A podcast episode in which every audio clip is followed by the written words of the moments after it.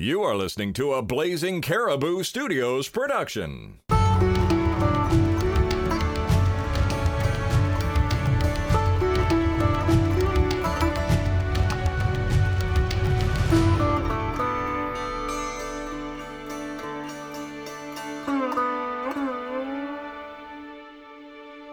Good morning, everybody. This is Victoria, your dog guru, and today we are talking about regression and what it looks like. So, regression is something that I sometimes see within training. Um, you definitely will see it more if a dog hasn't been evaluated.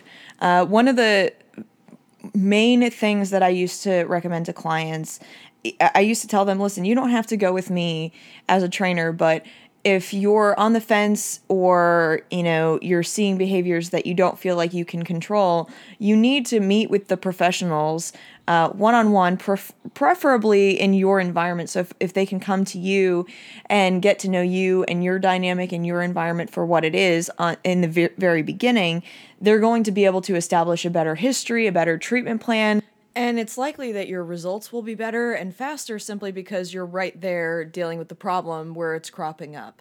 In terms of like diagnostic work, I would always each dog has a different process and how you're going to tackle it. You know, if you've got a puppy with basic obedience stuff, I really don't need to know a lot about that situation because I already know the age group of the puppy. I know there aren't ritualized behaviors unless there's been some sort of damage somewhere or there's some sort of biochemical issue on the front end. So, if nothing really stands out to me, it's likely that we're going to have the same success I would have with any other puppy at that age and stage in life.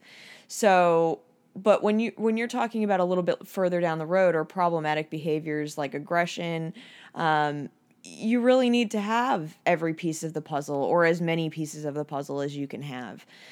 I had clients that perhaps didn't feel comfortable being forthcoming about some of the history of the dog. Maybe they thought I wouldn't work with them. Maybe they thought that it was something that they could get in trouble for or the dog could get in trouble for. And as a result, I would like take a case and then we would see things crop up and when I would try and address them with the owner and find out that they already had an awareness of that issue, it left me at a disadvantage because that's something I could have addressed more effectively and handled more proactively rather than walking into a minefield and not knowing what where anything else where anything is. So I think it's really important when you're involving a professional to be very honest about what's going on.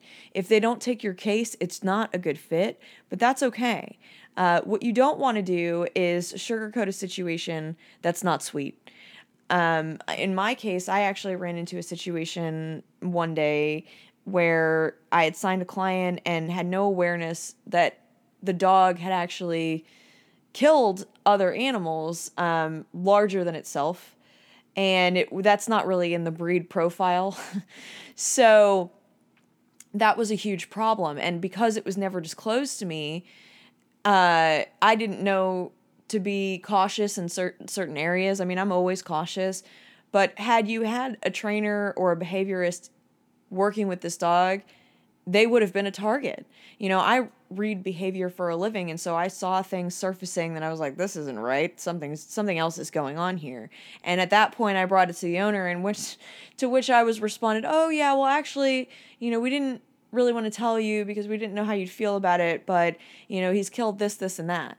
Well, you know, it's one thing and I, I should put this out there. It's one thing for a dog to corner like a squirrel in the yard um, and the worst should happen. It's a very different thing if it's a be- if there's a behavior that you're seeing on a regular basis where the dog is showing no mercy and killing an animal, uh, especially when it's larger than itself. That that goes a little bit beyond prey drive usually.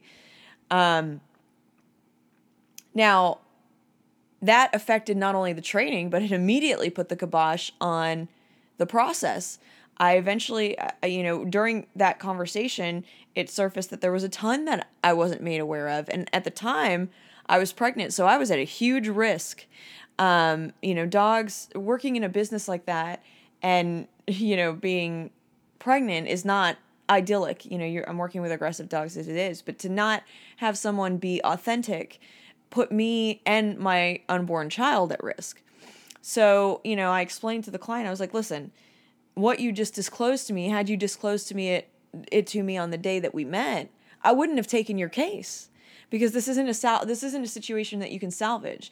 And as much as it pains me to say it, not all situations are. Um, sometimes it's damage control. I'm not saying every dog has to be put down, uh, that you know you can't find an easy solution to, but sometimes it means that the dog isn't suited for the environment it's in. I had one client whose dog was, um, you know, highly aggressive towards kids, and there wasn't any way he was going to give up his behavior, um, this one specific behavior that was very dangerous that he was doing, and he was opportunistic about it. And I told the mother, I said, listen, you know, they're not my kids. I said, but I'd like to have all three of them when I came back home. And this dog, he's never going to be a kid dog. You know, he was good with uh, older children. So to me, that was really promising in that he could get along with somebody that was a little bit more predictable, a little bit more adult like. You know, like a, a teenager would have been idyllic. Um, as somebody that knew their limits um, and what wasn't going to harass the dog. But you know, they were trying to keep the dog in the environment that it was in, and it was not going to work.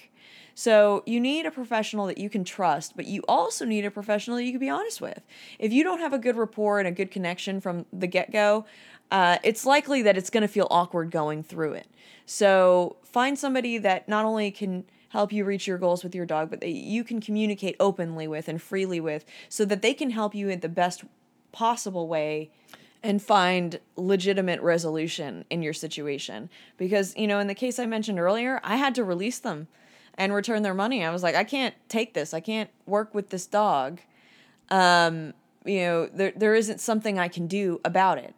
So, you know, because I knew there was not going to be resolution, and I told her, I said, this is a dog that may not be a case that you can rehab at all, based on what you've told me. Uh, but certainly not in this in- environment. You know, there were too many targets, you know, so you have to be realistic. And if a trainer ever says to you, you know, you need to put the dog down, I second opinion any decision that before I make it. Um, I get an I, I would get a vet involved, a behaviorist involved, a trainer involved. I don't take putting a dog down very lightly at all. Um, mostly because I've seen dogs that were at their absolute worst who could pull a 180, you know, given the right set of guidance and enough patience and the right person. But you have to have all of the moving pieces in place for it to work. Um, and then, you know, we're talking about once you have those pieces in place, uh, then you're talking about okay, so now you're making progress, you're going in the right direction. That leads us back to regression. Regression is a very normal state of training. And I don't think it's really talked about enough. You know, I think as trainers, it's expected that we always are moving forward. And in a respect, we are always moving forward with the dog, otherwise, we're doing something wrong. But, you know, regression, a pushback, a resistance to learning, or a resistance to adhering to a new plan oh, I think I'd be remiss if I didn't bring it up. I mean, that's something very, very normal. Something that you not only could expect, but should expect with the best of trainers, with the best of plans, uh, with the best of dogs.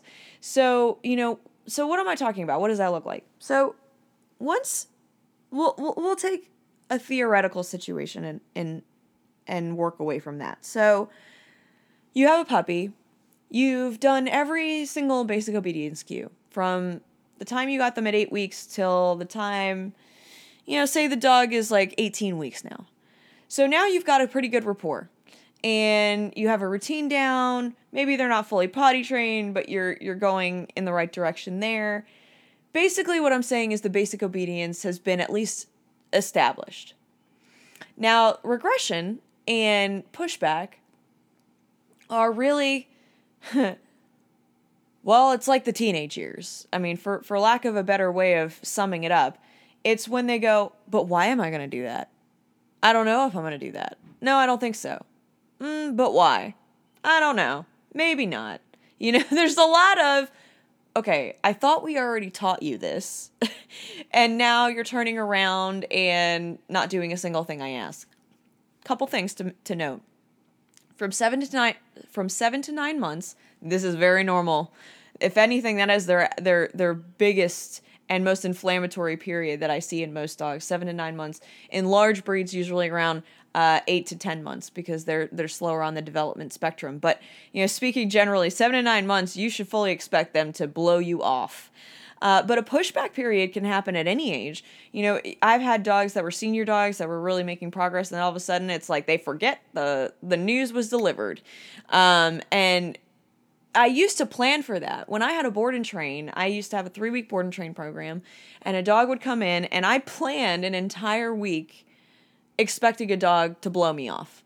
Not for the entire week, but periodically on different things. And it's interesting what they'll do. They will pick a different thing to push back on. So, say you're trying to ask them to do a sit cue. Okay, well, they'll do down, they'll do stand, they'll do come when called, they'll do leave it. Uh, but they will not sit. Okay, so anything but. So that would be a sign of resistance, a sign of pushback. So, what do I do when I see a dog pushing back? I give them one option and only that option. If they don't want to do it, I try and shape the issue through and work it through, but I only I, I don't change my expectations. I don't lower the bar or simplify the behavior uh, once I know that the dog understands it. I only do that when I'm training a behavior in, in the very beginning. The way that I'll do something is first I'll basically shape the behavior physically, then I'll add the word, uh, then I'll practice it, cultivate the exercise, and then I know it's really in there. You know, we've got the word, we've got the cue, uh, you know, the physical movement established, and sometimes there's like a physical cue too. So, like, you might uh, have a hand signal associated with it. All of the cues that I used to teach clients had hand signals associated because dogs are super visual. So, you know, I had a hand signal, my dogs know hand signals, and it's really helpful on the phone too because when they're acting out, you can kind of point and do your sign language and, and get the point across without having to interrupt what you're doing. It's a, it's a, it's a great little feature you should install on your training plan. But, um, Anyway, so what do I do? So say Fido doesn't want to sit. Okay, that's cool. Fido doesn't want to sit, that's fine. But they also don't get to be free and get the treat and they don't get my attention and they can't just wander off and do whatever they want. So I'll go, uh uh-uh, uh, and I'll take them over to um, kind of like a boring space, you know, like a baby gated area or if they have a crate, a, a crated area. And I'll leave them on their own for 10 minutes, not a lifetime, just about 10 minutes. And at the end of that time, I would essentially, you know, kind of go back to what we were doing before. I would bring them back to the same place. I would ask for the same behavior in the same tone. And I would set the bar at the same level. So this way, we're building consistency where consistency needs to be built. Uh, now, say they blow me off again. Well, that's fine. Now you're probably thinking, well, now you've got twice in a row the dog is saying no to you. Yeah, they are, but they're also not getting freedom, treat, attention, playtime. They're not getting anything that they want. They're just getting essentially like isolated. And I'm not trying to get them to think over what they've done wrong. I basically just want to sh- just want to interrupt the behavior and be like, mm, "It's not what I asked for. Let's try this again." And I give them some time to decompress because I don't want to get into a back and forth, tit for tat sort of dynamic. I want to say to the dog, "This is what I want. If they don't want to give it to me, that's fine. But then this is kind of how it goes. If you don't want to do it, that's fine, but that's still my requirement before you do anything else. Uh, so if they decide on the second time not to do it, that's fine. Just put them back in their crate or in their baby gated area. Wait another 10 minutes and you go back to and you repeat the process. And you repeat the process until the dog goes, "Oh god. Are we really going to do this again?" and eventually, they're going to look at you and sit instead. And it works every time. On the most willful dogs, and the most willful dog I've ever worked with was able to go back and forth with me over the course of an entire afternoon um, in 10 minute intervals. And I started breaking up the uh, the time between how often I would go back in there.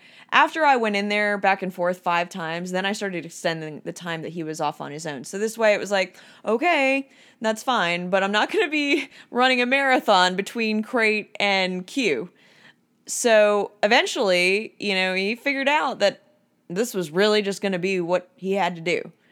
Um, now let's talk about expectations and what where where they need to be adjusted at this time. There are some battles that you just have to have. you know, if if you if you know a dog's established a cue with you and they're just blowing you off, I work that through until I finally get what I want. And the reason I do that is because as soon as they figure out, well, this is how long I had to to hold out before my owner gave up, you're in trouble and you can't unring that bell. You never want a dog to have a one up on you. You want to have the upper hand. And sometimes the only way you can really get it is by staying a step ahead and appealing to the fact that they like their freedom, they like your attention, and they like food. Uh, so, you know, you have to kind of find what motivates them, work within those those lines. And is it easy? No, it's not. Is it time consuming? Absolutely. And if you have a willful dog, it's it's going to be more time consuming to go back and forth than a dog that say, you know, aims to please. You know, Aussies are huge people pleasers. So with an Aussie, you could teach a sit once and their pushback period is going to be all of maybe, you know, 10 seconds, you know, or, or maybe a day. You know, with other breeds, I expect a pushback period to last all week. So, and and it's largely dependent on their personality type and and what they're used to. If they're used to people breaking down and when they start pushing against that pressure, the other person, you know, the owner would essentially crumble and be like, "All right, fine, jump on the couch," or "All right, fine, you already ate the ham," or whatever they're like, all right, I won. So that they're used to pushing back. They've been trained to push back so, be, so, that they can eventually get what they want. What I'm teaching them is you don't get anything you want until you eventually give me what I want, and then you can have anything you want. Uh, there's a reward, there's a release, you can play. And especially when you've had a big battle, it's important to give them a big, big reward. Uh, because it is a choice that they're finally coming to. They are making the decision to agree. Uh, I don't. That's one of the reasons I don't force dogs physically into submission or anything else, and I don't do that because you're really not getting respect. So when the dog finally comes to me and sits the first time I ask, when I get them out of their crate uh, on try 192, we've finally gotten somewhere. We finally agreed and you know built one more step into the relationship so this way, you know, tomorrow this isn't going to be a disagreement we have. Sit's going to be old hat. Now, are you going to pick a new behavior to push back on? Are you going to try something else naughty to get my attention? Yeah, probably. Especially if you're between seven and nine months. Uh huh. Yeah, you're gonna. But it's not something that is going to be a long standing problem as long as you are consistent. And consistency in training is the only way you win. It's the only way you win. There, you know, tra- dog training is not brain surgery. There are cases that are harder to handle than others. There are cases that I would never recommend a green trainer or be, you know, somebody who has no behavior background or um, anything, you know, if they don't have the credentials to back it up, you know, it can be a dangerous situation when you're dealing with aggression or uh, predatory behaviors or you're dealing with anxiety because all of those can threaten the dog's life or someone else's. But when you're talking, you know, Fido just doesn't want to lay down on cue, well, that's something you can address. And I, I would highly recommend that you do address as often as possible um, because the, the issues that you let go are the ones you're going to be living with the longest amount of time. Okay, so then there are other forms of aggression too that I want to talk about before I close out essentially what is something anybody will experience with a dog at some point, be it expected or one of the following. So, you know, as a dog ages, you know, they kind of they go into a natural state of regression. Their mind begins to kind of slow down and and things start to deteriorate. It's just like as we would mature um, and become older. So, you know, I don't work problems through with senior dogs. You know, when you're dog dealing with a 12 year old dog, I'm not going to be crating them every time they don't do something I ask. You know, especially if they're slow, they could be arthritic. Let's be realistic, okay? You have to take context into account here. don't uh, be un- unrealistic with where a dog is in life. You know, puppies obviously have a tremendous amount of energy and they can handle the back and forth and the emotional side of, you know, having a disagreement with their owner. But you get to a senior dog's age and it's like, man, they just really want to make it. They just want to have a normal day where they can take naps and they can adjust and they can be cuddled by you and spoiled. And that's the stage in life they're in. Now, the last form of regression that was most common uh, that I, I saw a lot of was environmental regression. So, what do I mean by that? So, say you had a dog that, and I, I ran into this multiple times throughout my career, and I'll, I'll kind of outline a, a situation that is coming to mind right now. So, I had a client whose dog was doing really well with our training. So well, in fact, we were in a, the second tier of the program. And I remember going over to her house and we, you know, she was working through the cues and she was really struggling. And I knew that this wasn't a regression that we were seeing because the, the behaviors were really well established. These were still new behaviors. And in her particular case, her dog loved to learn. So then I told her to stop, pause everything, and I asked her to uh, go ahead and sit down with me for a second because we needed to talk. And I asked her if anything was different in the dog's environment. And she sat there for a second, kind of taken aback by my question, uh, which I hate to say it, I have to ask things like that because I can read on your dog what's going on in your home. And so, knowing this dog and having worked with it for, oh, a couple months, I knew that it was very rare for her to show any sort of resistance. And the fact that she was showing consistent resistance, distraction, she kept looking at a door. Uh, it was just atypical of her behavior. So either something happened or something happened. So she kind of sat there and she says, Well, I didn't want to make you uncomfortable, but our house was actually broken into the other night. And ever since, we've been out of sorts. And immediately, a lot makes sense. The dog being skittish, the dog being, you know, fixated on the door, um, it turns out that that door, they actually were picking the lock, I guess, in her home. So I told her, I said, well, and she says, you know, we were terrified because, you know, here we are unarmed and, you know, our dog isn't, it wasn't a big dog, you know. Um, and I said, well, this is definitely affecting the dog emotionally, probably because it's still affecting you guys emotionally. So what I suggested was kind of like, a down period for everybody to decompress. So I told her, I said, take the entire week off, which is not something you'll typically hear me say as a trainer. I said, take the entire week off. Don't work on training, just work on bonding with the dog, walking them and enjoying that time. They used to have a big uh, outdoor patio. So I said, you know, go hang out with her outside and enjoy the relationship for an entire week. Focus on nothing else. And because at that point, we didn't have a bunch of behavior problems to address. And I said, because I have a feeling that the emotional vacation will be all you need. Came back, uh, I, I made our appointment for a week and a half after that. She was like a different dog. Right back to being amazing every single cue.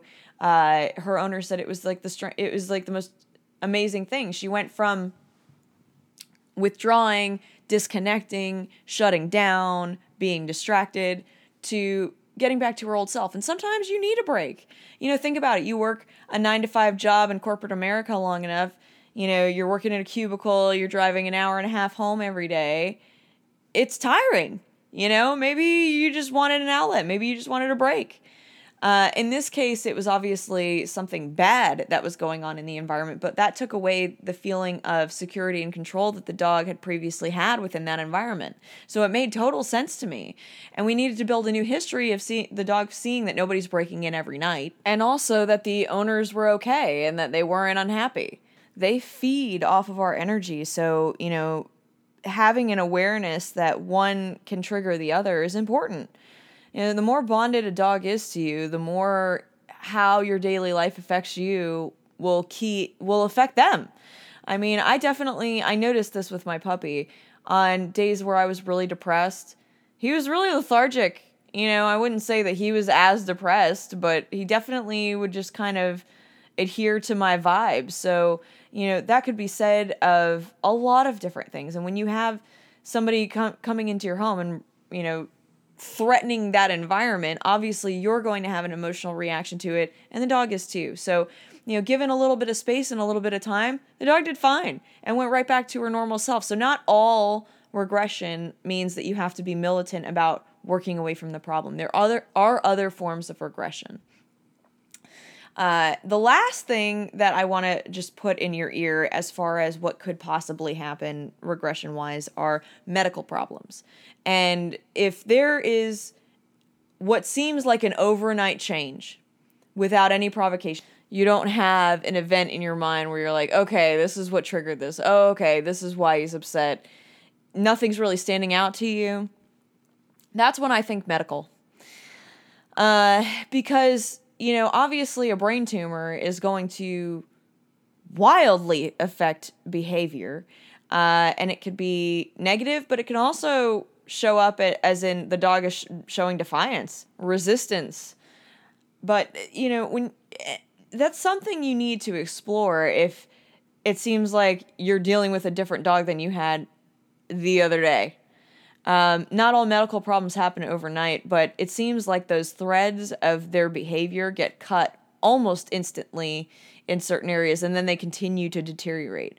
So if you're seeing a downward spiral and you can't really point to where it started, that's when I would go ahead and get a, a vet involved. Go do a panel, a workup. They may ask to do a, uh, an x-ray and and just make sure there's nothing going on. Uh, because there there was a case that's coming to mind right now where the dog well, it's kind of a scary situation, honestly. The dog they they had never needed to train the dog. The dog was really well trained. Never needed a, a actual trainer to train any dog they'd ever owned. And then one day, what seemed like out of the blue, it bit their daughter, who he had always had a very good relationship with. And she wasn't a young kid. It wasn't like oh, well, we were out of the room and we didn't know what happened, and then the dog knocked the. It wasn't anything like that. She was a teenage girl who had had this dog since she was very, very young, and they had always had a very good relationship. And the dog bit her. Um, you know, she like walked into uh, her bedroom and he was already in there on her bed, and uh, she went to sit on her bed and he bit her. Now, yes, that is a guarding behavior, and yes, it's territorial behavior, but it was completely out of character for him. So the first thing her vet actually said was, uh, after I met with them because I sent them to their vet, was there has to be something else going on because he even knew the dog. It turned out he had two tumors within his brain. So it wasn't him that was changing. And had we not investigated that, we wouldn't have known that anything was really wrong. But thank heavens, this family was so devoted to this dog that they gave him the opportunity to go to the vet and see if there was a medical issue that was contributing to this regression um, and and aggression in this particular case. But you know, you could see things like that crop up at at different stages of life, like I, I've mentioned earlier. What you do about it matters, though. First, get a professional involved. If you if it isn't just simple basic obedience stuff, then and you're dealing with something that's a bigger animal than that, don't be afraid to enlist a professional. That's what they do, and, and we love doing it. You know, I, I used to really sink my teeth into a good case. The harder, the the more complex the case, the more I enjoyed working with the client because I liked uh, taking the chaos and bringing a lot of. I, I liked bringing hope back to a home. I liked restoring peace to their environment, just like I try and do every week here. And though I'm not going to people's homes and I'm not, you know, charging every time I, I go on air, in my own small way, I'm attempting to head off dogs getting rehomed or give owners hope who per- perhaps didn't think certain situations were salvageable, fixable. Okay, so that's my two cents on aggression. All right. Uh by the way, we really appreciate you listening to our show right here on Blazing Caribou Studios. But did you know you can help support our show and help others like it? Everything from artwork to story ideas to hosting our podcast comes from the support at Blazing Caribou. Head over to patreon.com slash blazing caribou. You can support us for just as little as a dollar a month and get all the cool extras that are reserved for our patrons. join the herd today. If you haven't already, please join the Dog Guru Hounds on Facebook. It's a group where you can share photos, stories, questions, anything you like, anything related to the show can be found there, and some cool extras. And also, I wanted to give a shout out to Jake's Pet Supply. They have a fantastic staff. They're right in Lake Worth in Florida, and they're phenomenal. I love how knowledgeable their staff is, how kind they are. They're pet friendly, so as long as you have leash pets, you can go in and visit, and uh, just really, really nice people. They're from up north, so uh, go check them out. So go check them out. You won't be disappointed and tell them that you heard about them on Ask Your Dog Guru. I know they'll appreciate it. If you have an email for me and you would like to ask me about your dog, have some story that you would like me to share about your canine companions, you can email me at dogguru here for you at gmail.com. It's always in the show notes. And of course, if you'd like to donate, you can do so at paypal.me forward slash your dog guru. You can put in any amount you want, it would certainly be appreciated. I'm in the process of trying to grow the show, and so your support means that that can actually happen. So thank you for all of our listeners. I've now checked our downloads, and they're not only growing, but we've got 3,000 subscribers. So that's amazing. Thank you so much please continue to share Ask Your Dog Guru. You can find us on Spotify, Apple Podcasts, all your favorite podcast apps, obviously on Blazing Caribou Studios. And we'll be doing a guest spot coming up soon on Varmints. So if you've heard us on Varmints before, it's always a great time. Uh, Donna and Paul are a great, I mean, they host a great show. So can't wait to be involved in their upcoming episode. I know it'll be fun, and uh, I'll share it with all of you once it's aired. Thanks so much, everybody. That's it for me today. This has been Victoria, your dog guru. Namaste.